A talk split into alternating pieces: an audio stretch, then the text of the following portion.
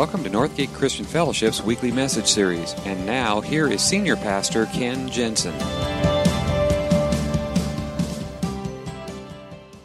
Um, I'm really excited today uh, to welcome Steve Carter. Steve Carter is a teaching pastor at Willow Creek Community Church in South Barrington, Illinois. He's the author of this book, This Invitational Life. And, and what I love about this book is it goes to the heart of who we are. It's one of our core values around here. We believe that God has called us to live um, in redemptive relationships, which simply is this to live with an awareness that God is at work in everybody's life, in the life of the people in your life. And if you can just be aware of what God might be doing in that person's life and be a part of helping draw them closer to Him, that's what a redemptive relationship is all about. And that's what this invitational life is all about. And when I saw just the title of the book, I said, okay, we have got to do this. So for eight weeks, we are going through this book together. If you have not purchased it yet, I encourage you, stop by the table out there. Um, like I said in the video announcement, uh, we were selling them um, at below our cost, but we want people to get into this book. It is life changing for your relationships. And we encourage you uh, to pick that up. And of course, with that, we were very blessed to have with us the author, um, Steve Carter. So when he comes out, would you just give him a warm Northgate welcome when he comes, all right? Yes. So good, so good to be here uh, with you. I begin with a question What if Edward Kimball said no? You're sitting here wondering who's Edward Kimball. He was a Sunday school teacher. Taught 7th through 12th grade students, seven of them. Poor man. And one day he's going to bed, he hears this prompting, this whisper from God to go to one of his students' workplace and actually share with him the message of grace and good news. And he's like, this can't be God. But he wakes up the next morning and he takes that risk, that step of faith, and he begins to walk downtown. And he's the whole time he's walking, he's wondering, was it bad pizza last night? What was that voice? And what am I really going to say? He walks up some stairs, opens up a door, and he sees this student stocking shelves. And he walks right up to him, puts his hand on his shoulder, and he begins to tell about God's ferocious love for this student how God sent his son, how grace and peace and freedom are available through Christ, and how he could be set free today, right now. And he basically says, Would you say yes to this invitation? Crickets. The student doesn't say a word, and so he's like, Awkward. And he just begins to move the hand, and he just walks out.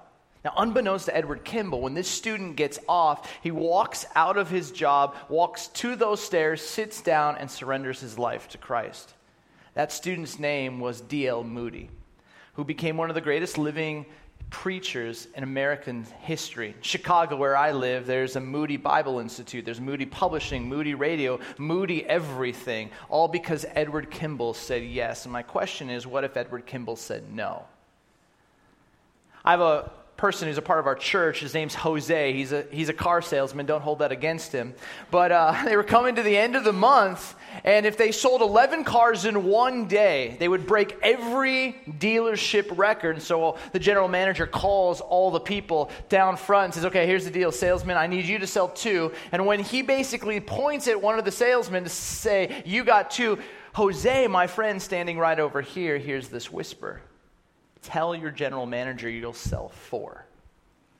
He'd never sold four cars in one day ever before.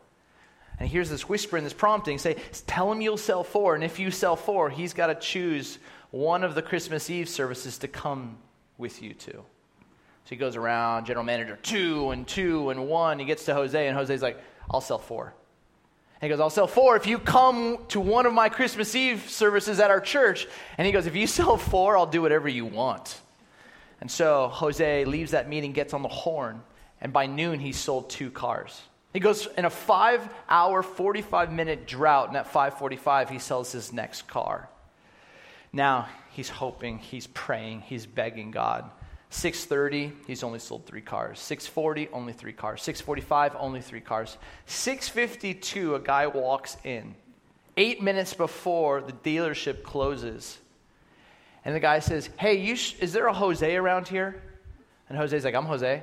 Hey, uh, I, I, my friend bought a car from you three years ago, and my car just broke down today. I called him venting, and he said, Just go see Jose. Jose will sell you a car. And that moment, he sells another Sentra and he hits four cars. Someone's got a little Sentra love over there. I love that. And, uh, and all of a sudden, he, he, he ends up texting his general manager and he goes, Four cars sold. Which Christmas Eve service are you going to? Crickets. The next day, Jose shows up to work. He's doing some work in cubicle land and he gets called into his boss's office. He sits down and his boss pulls out his checkbook and goes, Hey, well done selling four cars. How much do you want your bonus to be? Now, right now, he's got this kind of invitation to take cash or to hold to his conviction of hearing this whisper and making this deal. And so he says, Hey, we had a deal. You said you would go to one of my services if I sold four cars. And the general manager like slams his hands on the desk and he's like, I'm not going to one of your services, gets up and walks out of his own office. And so Jose's like, what do I do here? And he just sits here and he's like, Did I mess this up? I do this wrong. I thought I was being faithful. You ever had one of those moments? You feel like you're engaging in a good spiritual conversation, and as you begin to engage in it, it's not going the way you suspect or expected it to go, and you're like, I'm messing this up. And then all of a sudden, the general manager walks back in and goes, Jose, I'm sorry. You are right we did have a deal, but here's my deal back to you. If I have to go to one of your church services, then all of these jokers outside have to come with me. So on December 21st, 2015, 131 staff and their families from a local Nissan dealership showed up to Willow Creek's Christmas Eve services. And and I just sit here and I go, you know, what if Edward Kimball said no? What if Jose said no? Just last week, I was in Barnes and Noble with my two interns. We're looking at books to purchase, and this 19 year old intern sees this woman looking through the grieving section. And something comes over him to basically walk up to her and go, Hey, uh, do you need help? He doesn't even work at Barnes and Noble, but he just sees her looking, go, Hey, are you looking for anything? Do you need help? And she's like, ah, I do. I'm trying to find a book to help someone grieve well. And then, brilliantly, he just simply goes, Well, what are you grieving? And in the middle of Barnes and Noble, this woman shares about losing her 22 year old son. And I'm sitting on the next aisle looking at books, and I'm like, Are you kidding me? And I can hear tears. And I walk over, and here's one of my interns, and then the other intern comes over, and he's got his hand on this woman's shoulder, and he begins just to talk with her, comfort her, counsel her. And then in the moment, she just kind of looks at us and goes, Would you just pray for me? And I, I, I've never seen myself as a pastor for Barnes and Noble, but it was like one of the most holy, sacred grounds ever. And I just started thinking, like, what if my intern would have said no? What if my intern would have said no? Recently, someone asked me, hey, who is your favorite hero in all of the scriptures? And you can't say Jesus, say somebody else. And so I said, uh, it's, it's Ananias. This guy is only mentioned 11 times in scripture. But you know what, to be honest, he, he reminds me of us. Just a guy who's trying to figure it out. He's not perfect. He's messy. He's trying to be a good husband, have a good family. He's trying to chase after Jesus. And yet has this moment where God just invites him into something quite profound and beautiful. You have a Bible, turn with me to Acts chapter 9, verse 10. And I want you to see because Ananias, I think, changes the trajectory of the New Testament. In verse 10, it says this In Damascus, which is 150 miles from Jerusalem, there was a disciple. A disciple in Hebrew is the word talmidim. It means a student, someone who has desire and devotion. And this disciple's name is Ananias. And the Lord called to him in a vision, Ananias. Look at his answer. Yes, Lord, he answered. I believe that God can do anything. I believe He's all powerful. But you know what I also believe? Is that God finds great joy in unleashing you and I to partake in His redemptive story. God sees all of these moments filled with redemptive potential. And what he loves to do is go, Can you help me? And can you help me? And can you help me? Whether you're at Starbucks and, hey, can you help me with this barista? Or you're here having in the marketplace, can you help me with your, your coworker? Hey, can you help me here? And he gives us these opportunities, and all he longs for us to say is, yes. Can I tell you the truth? The supernatural starts with yes. If you want to experience the supernatural activity of God, then say yes. And every time God whispers, prompts, gives you an invitation, an opportunity, when you say yes, it begins to allow the redemptive process to take place. But think about it. What happens if God whispers to you and He gives you this opportunity and you say no? And he goes to somebody else. He goes, No, no, you, you, you say no. And then you say no, and you say no, you say no. And what does that do to our cities, our churches, the kingdom, and eternity? All of them lose every time we say no to a whisper and prompting of God. But what happens when we say yes? Something changes. Our cities change. Our churches change. Our kingdom, the kingdom of God changes. Eternity gets widened. More people. All because we heard something and said, Yes. Verse 11 the Lord told him, after he says yes, go to the house of Judas on Straight Street and ask for a man named, from Tarsus named Saul, for he is praying. In a vision, he has seen a man named Ananias come and place his hands on him to restore his sight. And so God gets a little bit specific. I want you to go to this house.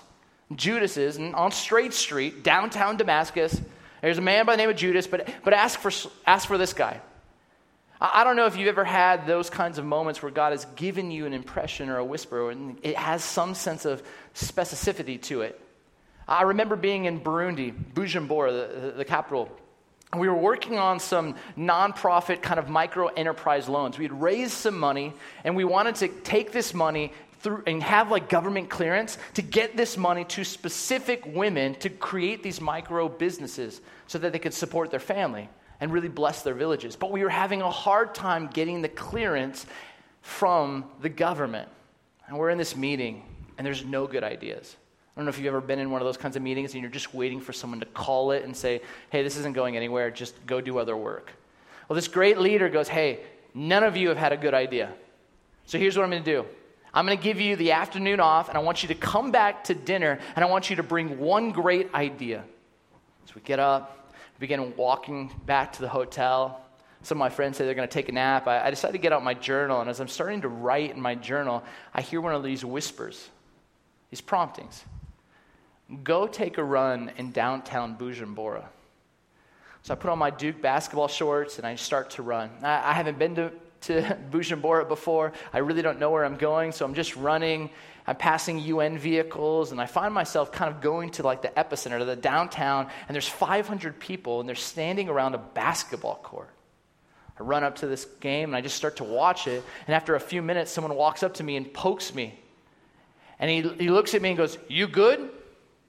And I'm like, oh, Yeah, I'm, I'm all right, just watching the game. He goes, No, no, no. You good in basketball? And I'm like, oh, I'm, I'm okay. He goes, no, no. If I choose you, do we win?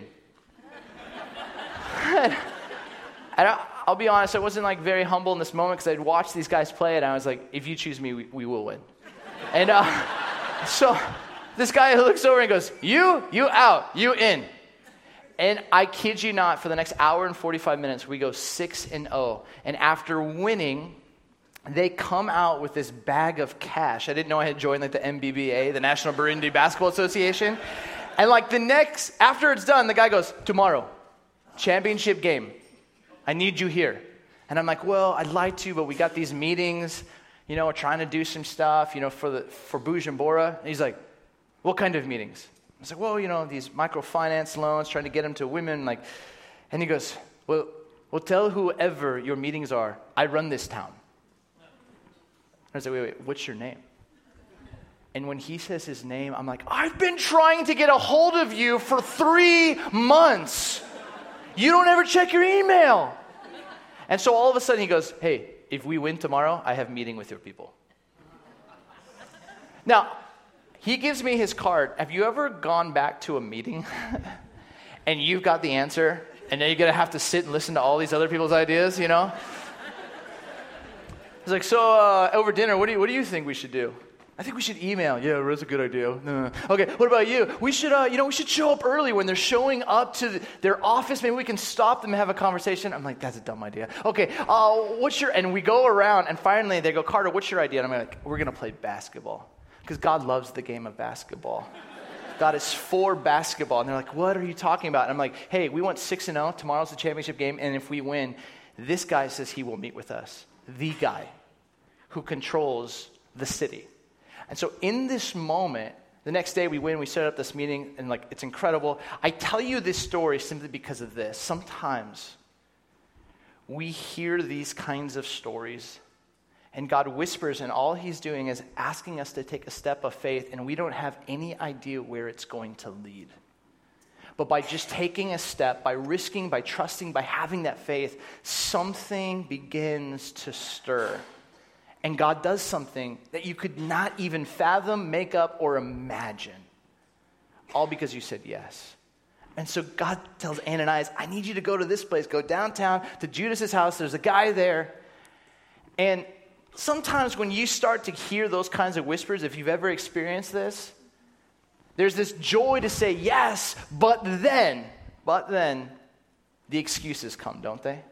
And Ananias, just like me, starts making excuses. Verse 13 Lord, Ananias answered, I've heard many reports about this man and all the harm he has done to your holy people in Jerusalem. And he has come here with authority from the chief priests to arrest all who call on your name. Basically, Ananias is like, Hey, God, have you been watching CNN?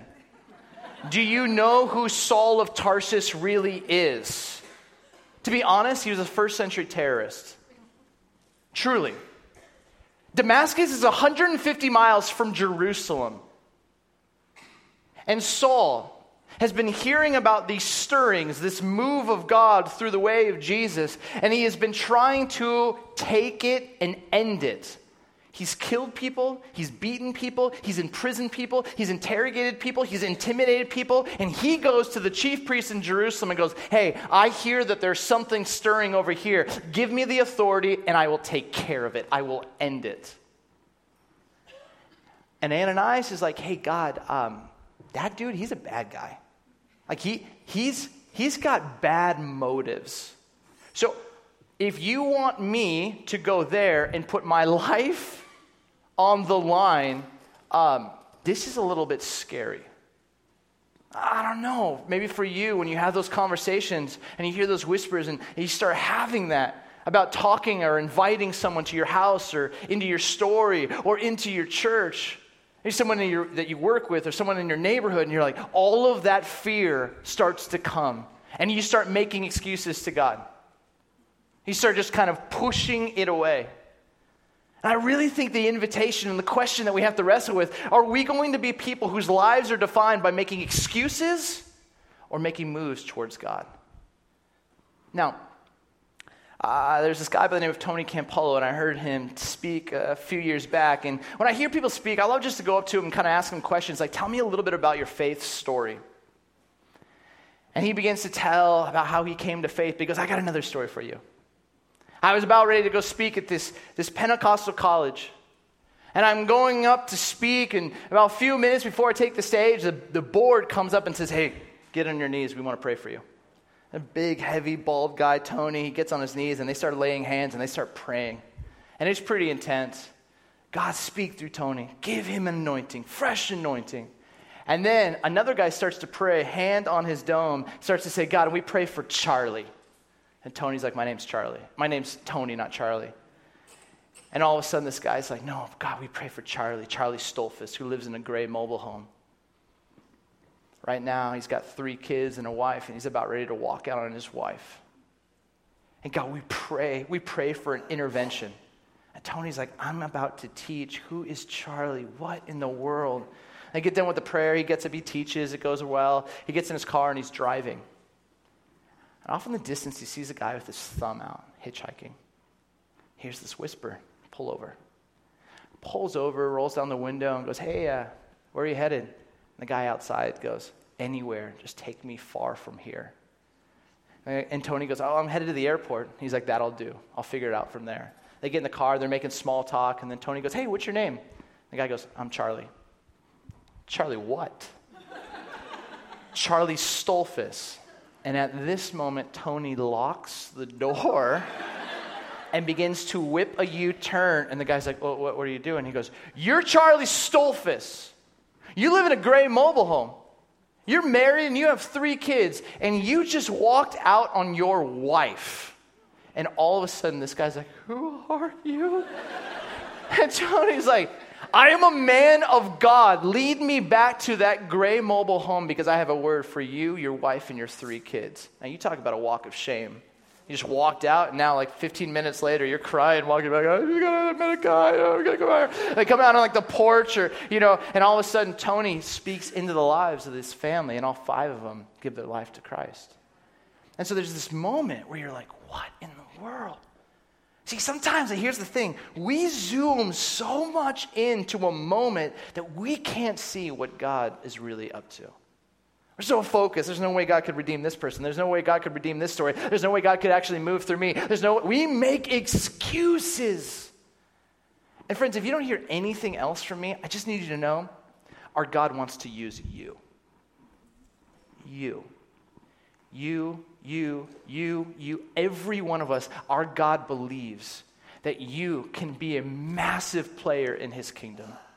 And so, what you begin to see is actually God saying to Ananias after hearing these excuses, look what he says. But the Lord said to Ananias, Go, this man is my chosen instrument to proclaim my name to the Gentiles and their kings and to the people of Israel, and I will show him how much he must suffer for my name. I mean, amazing. I wish Ananias so focused. Like, do you understand who Saul of Tarsus is? Focused on the past, focused on the present, and God is like massive Google Earth, zooming out and says, Do you understand who Saul will become? Do you see that he is going to be my chosen instrument? And he's going to take this message, this good news, and he's going to take it to the kings and to all over the world. But he needs you to go. I need you to go. You don't see the full picture, but I need you to trust me. And so Ananias, the scriptures say, went to the house and he entered it. Placing his hands on Saul, he said, Brother Saul, the Lord Jesus, who appeared to you on the road as you were coming here, has sent me so that you may see again and be filled with the Holy Spirit. And immediately something like scales fell from Saul's eyes, and he could see again. He got up and was baptized and after taking some food, he regained his strength. So Ananias, from this moment, gets up and goes, I'm going to find Judas's house. And I don't know what you're going to do, God, but I'm trusting you. And he knocks on the door. Judas opens up and he goes, Hey, I'm here to see Saul. And Judas says he's in the back room. Now, Saul, and he was a prideful, powerful man. And he's making this march from Jerusalem to Damascus when he sees Jesus. And in this vision, Jesus basically says, Saul, Saul, why are you persecuting me? Why are you doing this? And Saul gets blinded and he falls to the ground, and soldiers have to pick him up and basically lead him to Judas's house. And he hears that there is a man that's going to come visit him. But for three days, he's in a room and he hasn't eaten, he hasn't drank any water, I imagine him in the fetal position replaying the tape. You know what that's like? Replaying the past over and over and over again. I think he thinks about the people he killed. I think he thinks about the people he beat, the people that he imprisoned. I think about how could I have gotten this all wrong? And he's hoping and wondering why would anyone come to me? Why would anyone show up for me? Why would anyone want a relationship with me? Why would anyone want to risk on my behalf? Why? And I knock on a door three days later. And Ananias walks through that door. And the scriptures say that he places his hand on Saul's shoulder. And he looks at this man that Ananias would have known that had killed some of his friends. And he says, Brother Saul. Who's the person you have a hard time thinking that they could be a brother of yours? In Christ. And he just walks up, Brother Saul. And God's Spirit begins to move, and the scriptures say, man, it's like the scales come off his eyes. He's able to see. He eats again, gets his strength, and he goes and he gets baptized. And you know what, friends? The scriptures are never the same. Saul becomes Paul, and he writes 13 books in the New Testament. He changes the landscape and the trajectory of faith. Books like Romans, Philippians, Ephesians, Galatians, Colossians, all written because Ananias said yes. A few years ago, I was in Hawaii. It was our 10 year anniversary. I'd never been before. My wife and I had saved up for a while. We ended up staying in this condo. It was right on the point of this cove. And you had to enter the water, you had to go through three other condo associations. The cove was pretty great because, you know, in certain parts of the day when there was a low tide, you could just stand in the water, have kind of like the snorkel goggles on, and you could look down and you could see the turtles and the fish. You could look out and you could see the whales breaching. But every few hours, there'd be a sea change. The tide would turn. It would get high tide, and six foot waves would come barreling in. And it would be head over, a couple of feet overhead. You just be standing, trying to swim and tread. I remember I'm out on the kind of porch and we're grilling out and waiting for the sun to set, watching whales breach when there was the sea change. The six footers become barreling in, and I hear a woman scream, Help! And I look down and I can see her just getting pummeled by a wave and coming out and just flailing with her arms. And something comes over me, just run. And I run, I jump over a fence in another condo association, run to the next fence, jump over that, run to the next fence, and I'm thinking about my friends who were lifeguards in Newport Beach. And they would gather the lifeguards together and they would simply just say, Not on our watch not on our watch. And as I'm running to like the water, it's like total Baywatch moment. And I'm like running and like I jump in the water and I start swimming as fast as I can. I'm like thinking, not on my watch, not on my watch, not on my watch. I finally get to this woman and I end up putting her on my back and I start swimming back and I get to the point where I actually can stand and I'm carrying her. And as I'm carrying her and I put her down, it gets really real because her five year old son, her 12 year old daughter begins coming in and they're weeping and their mom's not moving. And in this moment, I'm just praying, like, God, please, please, please. And she ends up breathing. And she ends up sitting up, and everything's fine. And as I start to walk, people kind of see me, and they're like, yeah, good job. I'm feeling good about myself. Yeah, that's great. Until I look up at the cove. I see where I had ran. I'm looking up, and there's between 40 to 50 people standing on the cove arms folded, just watching. And it's in this moment, God just simply impressed upon my heart how often, Steve, are you one of those people? You ran in and saved a woman that you don't even know her name, and yet in your town, in your neighborhood, in your life, you know that there are marriages of your friends that are drowning. There are people who are sinking in debt. People who are having waves of shame crash over them because of addiction and their past. People who are just treading their faith, begging for help. And how often are you one of those people who are just standing there going, watching, watching? And as I started walking back, I, I honestly just started breaking down with tears, going, What in the world? How have I missed this? How did I become so comfortable with just receiving a talk or just studying on my own when I was just watching people drown? Why, why can't I hear the whispers of God? Why do I always make all these excuses? And God reminded me, reminded me that when I was in seventh grade, I didn't grow up in a Christian home. I have no business really being a, a pastor, like if you think of my story.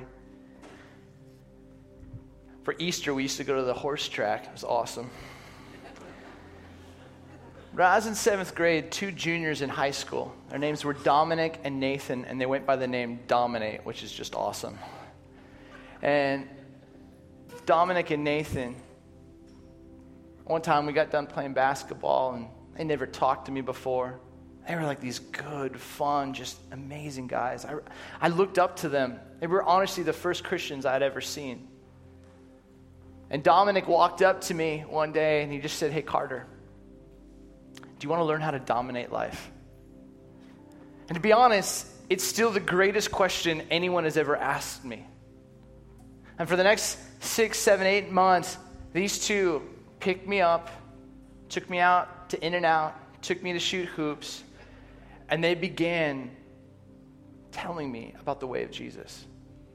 And it radically transformed my life. And as a senior in high school, got to baptize my mom. As a sophomore in college, got to baptize my dad. And just because these two juniors decided to take a risk on a seventh grader,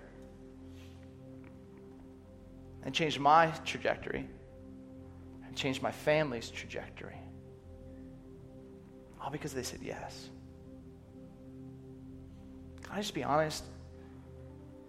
I don't know where you are in your faith journey today, but I wonder how many of you are just standing with your arms folded. That's going to get coffee, going to get food, walking to your office, walking into the grocery store, going from one thing to the next busy and busy and going and doing. And yet, deep down in your core, you know that it's not a satisfied, fulfilling life. You know that there's got to be more. And yet, in your life, there's these people and these stories and these people that you know that are just sinking and drowning and hurting and broken. And yet, how many of us are just sitting like this? And you know what? God wants to use you. God wants to use you. God wants to whisper to you and just invite you to go up and say, hey, can you just come over to my house? I'd love to hear more of your story. Maybe invite them to church. Hey, you want to just come and just sit and hear a message? This place has done something in my life. Maybe it's to invite them to kind of hear your story. Can I just tell you the brokenness and what God has done in me? But I kid you not, There's something powerful that happens when you actually begin to make your life available to God and you believe that God wants to use you, and when He whispers, you say yes. So here's what I'd love to do I'd love just to close by leading you in a time of response. And maybe for you, if you're like me, sometimes you just need your body to kind of like lead your heart, but maybe you got to open up your hands and just bow your head. And what I really want to ask you is a bit of a challenge and, and real decision point is do you believe that God wants to use you? I mean, really have to wrestle with that. And maybe the challenge just simply is that you have to offer up to God God, if you whisper to me this week, I will say yes. And maybe in your own way, God, if you whisper, if you speak, if you prompt, I will say yes. I will take that step of faith. You know what God's really good at? He's good at giving you names, He's good at giving you faces, He's good at giving you places. God is good at whispering because He believes in you more than you actually believe in yourself. And God will begin to flood your heart, your mind with names family members, coworkers, neighbors, other students, people in your life, the baristas and waiters and waitresses, the people that you know on the fringe, God will say, I'm going to use you in their life. If you can have these names, what if this week you could just begin to pray and maybe say, Hey, God, how do I invite them into what you want, into what you desire? Maybe it's here at the church. Maybe it's around your table. Maybe it's to hear their story or for them to hear your story. But say yes. And maybe some of you here, you've never said yes to God. Maybe you came here and someone dragged you in. You're like, I don't even know about this whole church thing. And maybe you come in with baggage today, but I just want to tell you this this is what's true about God. God is good. And God wants to use you. And God believes in you, and God created you in His image, and you have characteristics that model what He is all about. And He wants to activate that for His glory. And God sent His Son to set you free. All the things that hold your life in check, all the things that kind of suffocate you, the stress, the anxiety, the worry, the past, all of that broken, God sent His Son to set you free. And maybe you're here today and you go, you know what? I believe there has to be more. And so, right now, in every service this weekend, there's been people who've just raised their hand. Maybe today you're just saying, I just want to say yes to that. I want to say yes to grace, and I want to say yes to peace, and I want to say yes to a new start with Christ. And if that's you, I just love for you to raise your hand. I love just to pray for you. Wow. Wow. That's beautiful. Wow. And so, God, we just pray right now. We pray for those hands that just went up. These decisions that were just made to say yes to you, God, I pray that you would set them free. Whatever is just holding their life in check, may it just crumble at the feet of the cross. And like Jesse when he sang that song, where the Spirit of the Lord is, we are free may they be free. And God, I pray that you would rise up risk takers in Northgate.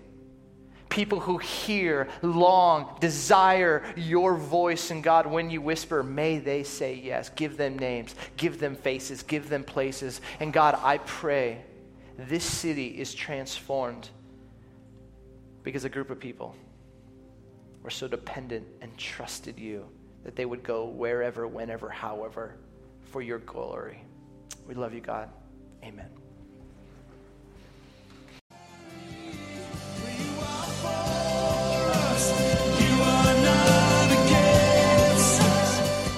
Thank you for listening to this week's message. We trust that you'll join us again soon for another uplifting message from Northgate Christian Fellowship, located in Benicia, California.